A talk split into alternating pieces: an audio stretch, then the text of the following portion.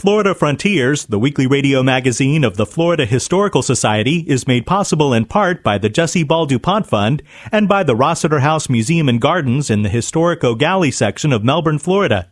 It's also made possible by Florida's Space Coast Office of Tourism, representing destinations from Titusville to Cocoa Beach to Melbourne Beach.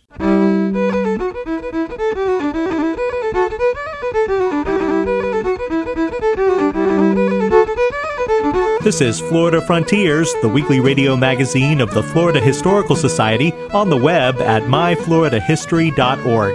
I'm Ben Brotemarkle, and coming up on the program, we'll remember poet, author, and performing artist Maya Angelou. All people, all people need to know uh, their heritage. A person who doesn't know where he's been has very little chance of charting where he or she is going.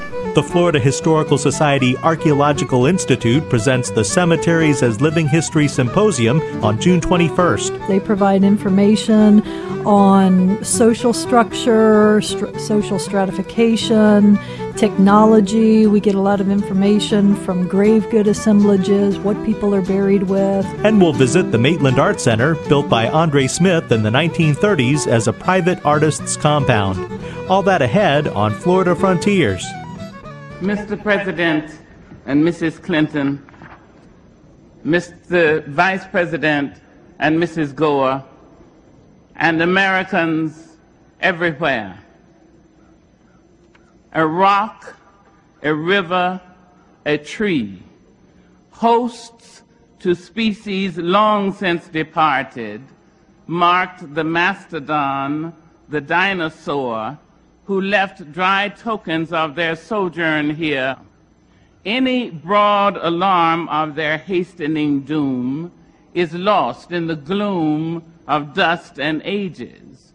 But today, the rock cries out to us clearly, forcefully, Come, you may stand upon my back and face your distant destiny, but seek no haven in my shadow.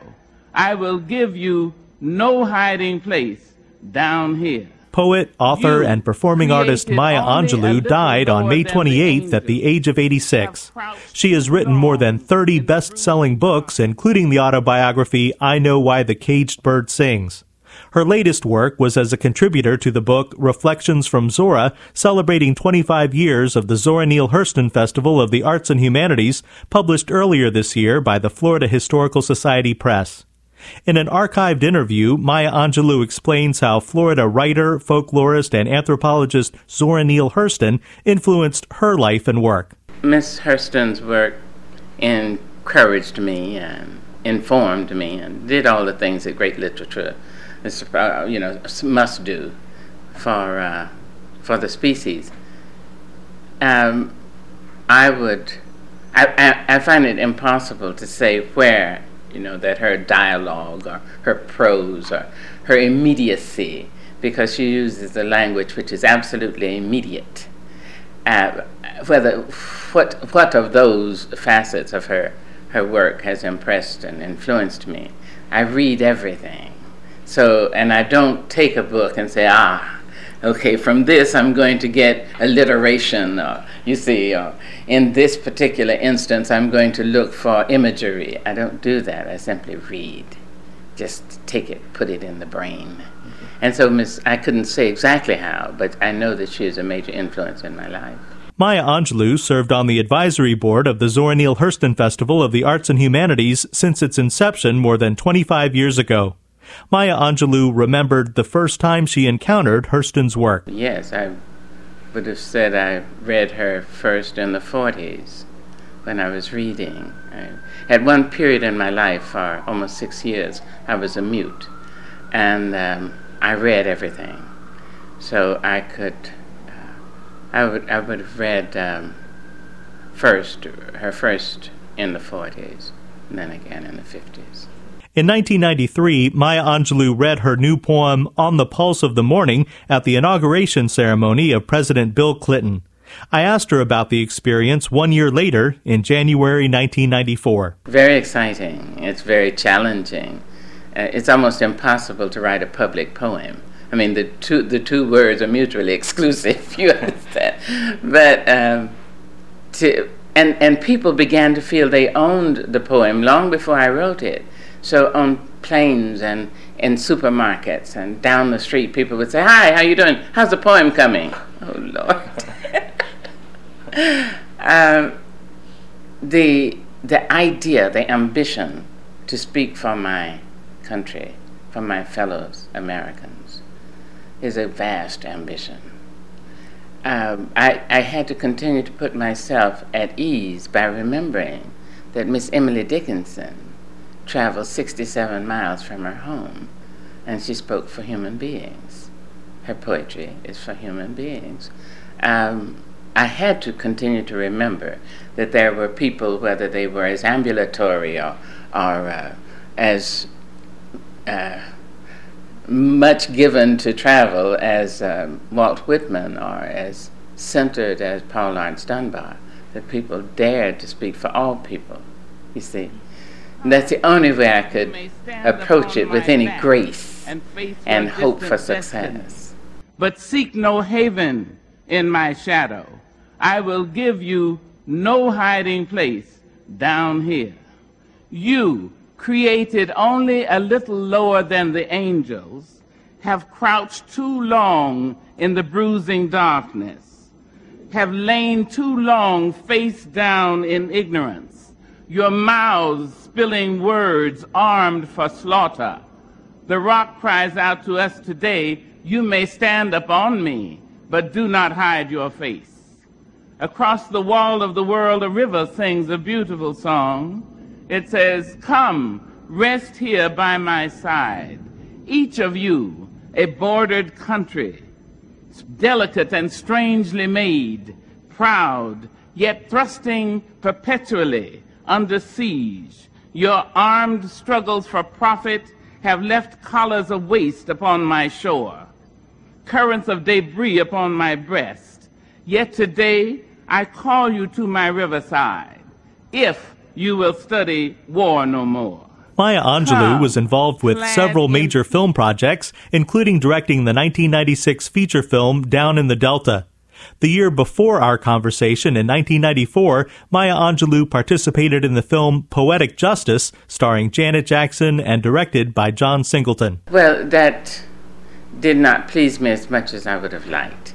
John Singleton is if not a genius, he's close enough for country and western music. You know, he's he's. Uh, however, um, the the use of profanity uh, and, and, vulgarity really uh, disturbed me. He's so brilliant; he really doesn't have to do that, and I'm I'm, I'm told he's not do, going to do that in his next next film. Um, yes, it's nice to to uh, be thought of as contemporary by people who are 18 and 20. You know, it's very flattering. Maya Angelou's incredibly varied career included a tour of Europe and a production of Porgy and Bess, an album of music called Calypso Lady, as well as more than 30 best-selling books. She was active in the civil rights movement, working with both Malcolm X and Martin Luther King. She received the Presidential Medal of Arts in 2000 and the Lincoln Award in 2008. She was Reynolds Professor of American Studies at Wake Forest. Maya Angelou was very supportive of the Zora Neale Hurston Festival of the Arts and Humanities presented annually in Eatonville, Florida, believing in its mission to preserve African American history and culture. All people, all people need to know uh, their heritage. A person who doesn't know where he's been has very little chance of charting where he or she is going. You must know. And I do believe that people live in direct relation to the heroes and sheroes they have, always and in all ways. And all those people who went before and paid for you, Mr. Brotemarkle, and for me, need to be cherished. One needs to, just the grace of saying thank you uh, increases and enriches our present lives and prepares us to enrich the lives of those who are yet to come. It is very clear um, this festival is, um, has a singular importance. Um, it is not a festival in New York City or in Hollywood. It's not a festival in Chicago or any of the big metropoli of the world. It's in Eatonville, Florida. And so it is singular in that the festival, its existence itself, educates without a person having to even come here. He or she is forced to recognize this was the first incorporated all black town in the United States. That's fantastic to know. Many black people don't know that there were any. And not to mention whites, or Spanish speaking, or Native American. You see? So it's a, it has a singular importance. Now, then, of course, the larger importance, or, or maybe the more glamorous and attractive importance that it brings together these people who have achieved, and we get a chance to say to the young people, steady on, come on, you know, and do it, and we believe in you, and all the good things. It really uh, is remarkable in itself and of itself. And so the, um, the conveners have had great dreams. This is a very ambitious project. Poet, author, and performing artist Maya Angelou passed away on May 28th at the age of 86. Her latest work was as a contributor to the book Reflections from Zora, celebrating 25 years of the Zora Neale Hurston Festival of the Arts and Humanities, published earlier this year by the Florida Historical Society Press. Yet today I call you to my riverside, if you will study war no more. Come, clad in peace and I will sing the songs the Creator gave to me when I and the tree and the rock were one. Before cynicism was a bloody sear across your brow, and when you yet knew, you still knew nothing. The river sang and sings on. There is a true yearning to respond to the singing river and the wise rock. So say the Asian, the Hispanic, the Jew, the African, the Native American, the Sioux, the Catholic, the Muslim, the French, the Greek, the Irish, the rabbi, the priest, the sheik, the gay, the straight, the preacher, the privileged, the homeless, the teacher, they all hear the speaking of the tree. They hear the first and last of every tree speak to humankind today. Come to me, here, beside the river. Plant yourself beside the river. Each of you, descendant of some passed on traveler, has been paid for. You who gave me my first name, you Pawnee, Apache, Seneca, you Cherokee Nation, who rested with me, then forced on bloody feet, left me to the employment of other seekers, desperate for gain, starving for gold. You, the Turk, the Arab, the Swede, the German, the Eskimo, the Scot, you the Ashanti, the Yoruba, the Kru, bought, sold, stolen, arriving on a nightmare, praying for a dream. Here, root yourselves beside me. I am that tree planted by the river which will not be moved. I the rock, I the river, I the tree, I am yours. Your passages have been paid. Lift up your faces. You have a piercing need for this bright morning dawning for you. History, despite its wrenching pain, cannot be unlived, but if faced with courage, need not be lived again. This is Florida Frontiers, the weekly radio magazine of the Florida Historical Society. I'm Ben Brotemarkle. Visit us on the web at myfloridahistory.org to find great books on Florida history and culture, listen to archived editions of this program, watch original video, and much more. To find out about getting our journal, the Florida Historical Quarterly, just click on the Join Now button. That's myfloridahistory.org.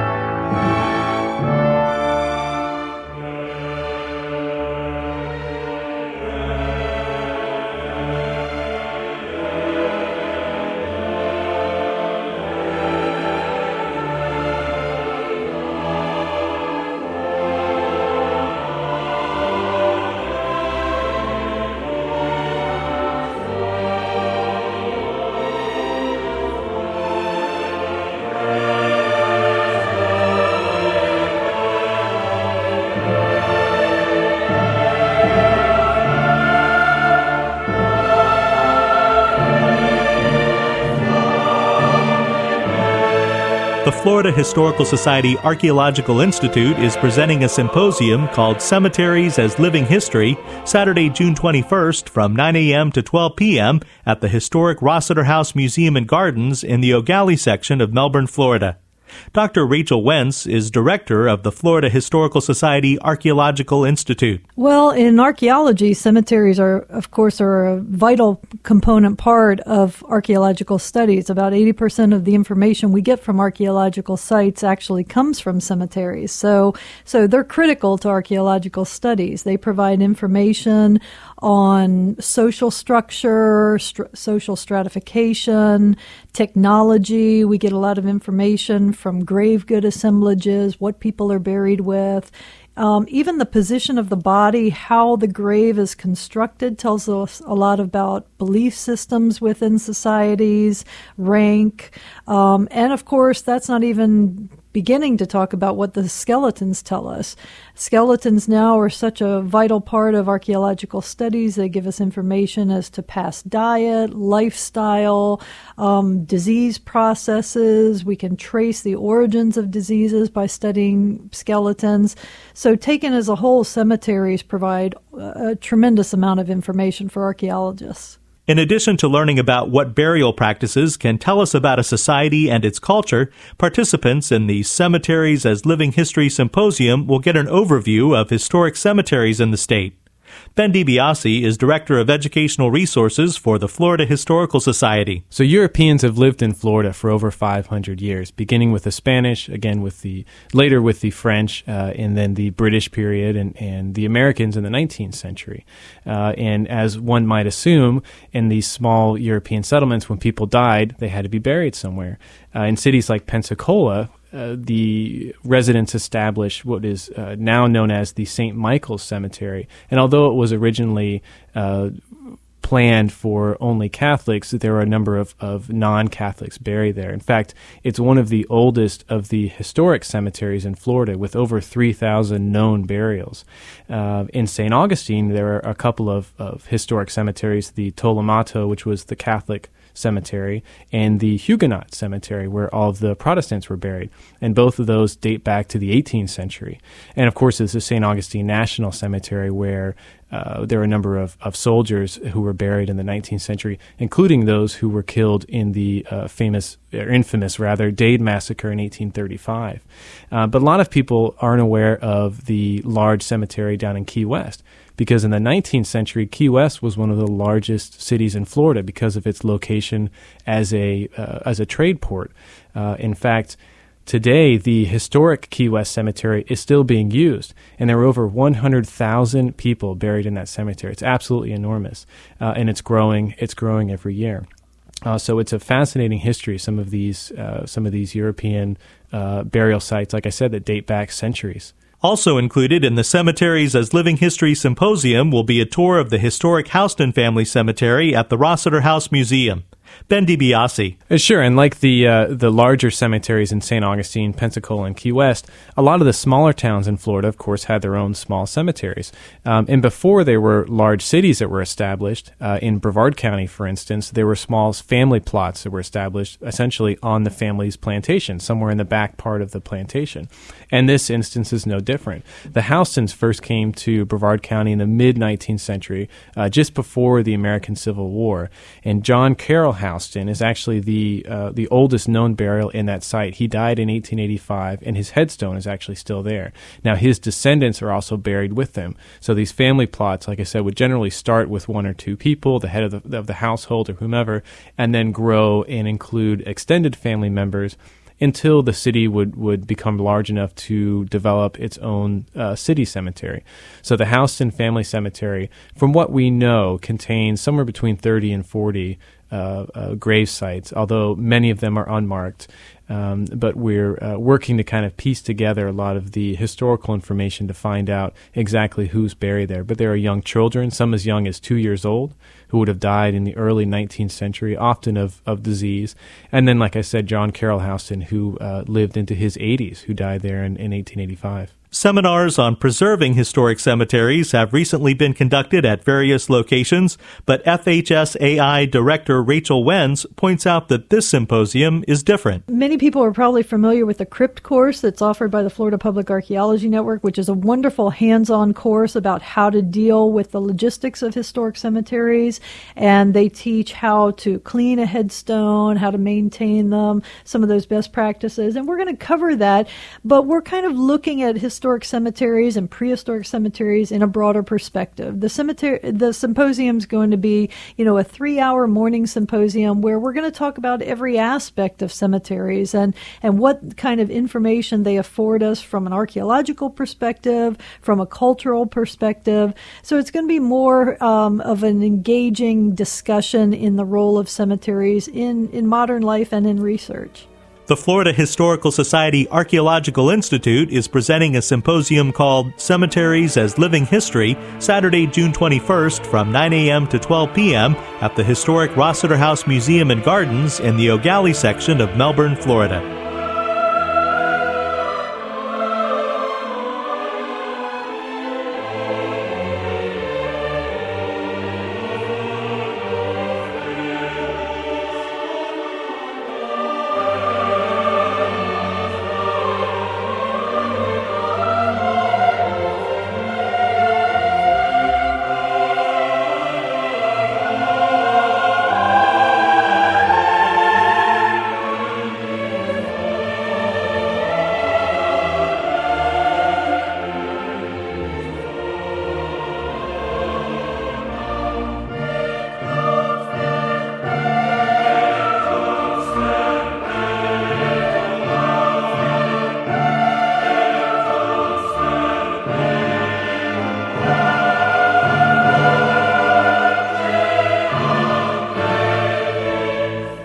This is Florida Frontiers.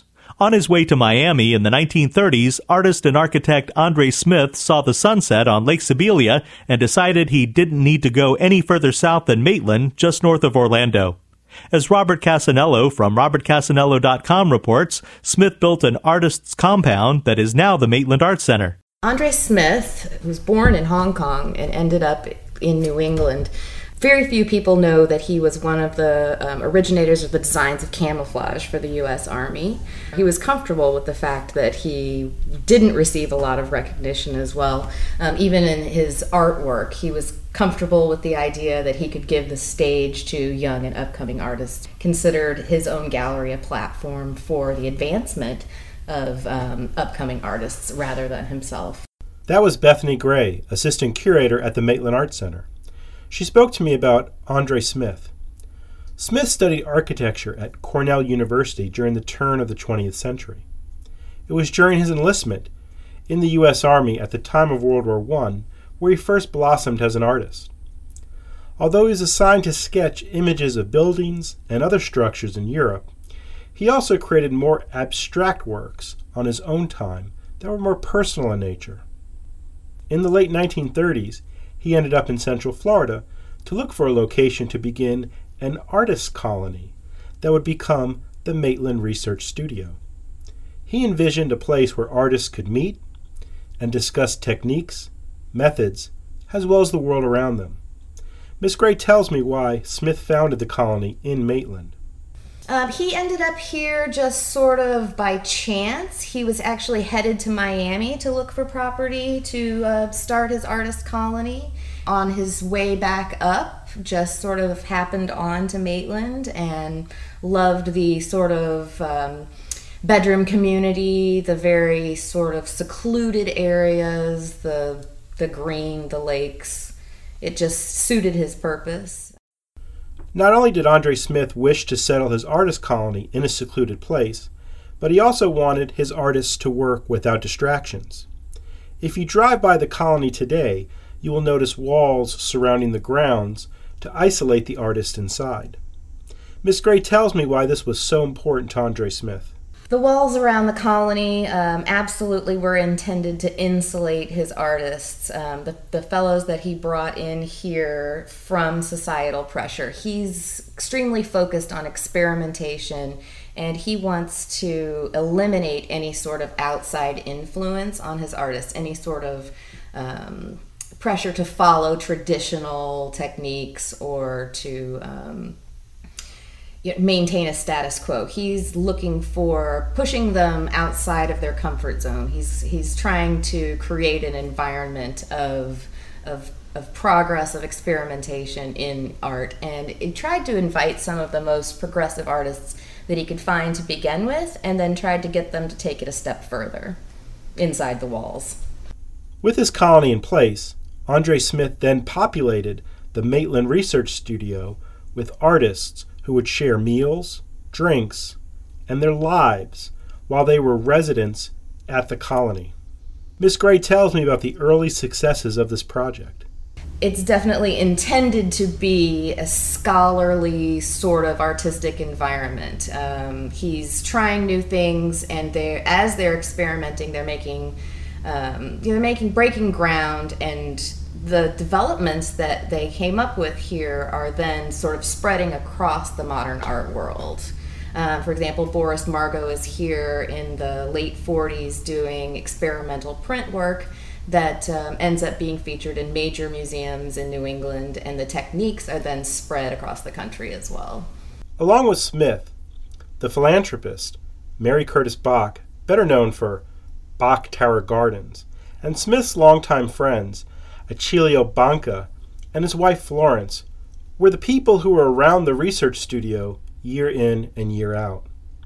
When Smith died in 1959, his legacy fell to them to oversee. Miss Gray tells me what happened to the colony after Smith died. The folks that were here working with him as sort of um, partners and caretakers, the Bancas, stayed on uh, at the property until 1961. Uh, Mary Curtis Bok is still funding them um, for a few years after Andre passes. But at that point, uh, the experiment is basically over, and um, the Bancas return to their property in New England. And the place itself, um, there is some confusion. It's intended to become part of the Central Florida Museum, but for many years it just sort of laid vacant. But the community itself eventually um, demanded that it be preserved, and uh, the city of Maitland now owns the property. The artist's job is to explore, to announce new visions, and to open new doors. This is a quote Andre Smith had carved over one of the galleries at the research studio. You can visit his legacy at the Maitland Arts Center. That was Bethany Gray, and I'm Robert Cassanello with Florida Frontiers. You've been listening to Florida Frontiers, the weekly radio magazine of the Florida Historical Society. Join the conversation on Facebook at Florida Historical Society and like our page to receive our daily post today in Florida history. You can also visit us on the web at myfloridahistory.org. Have a great week. I'm Ben Brotemarkle.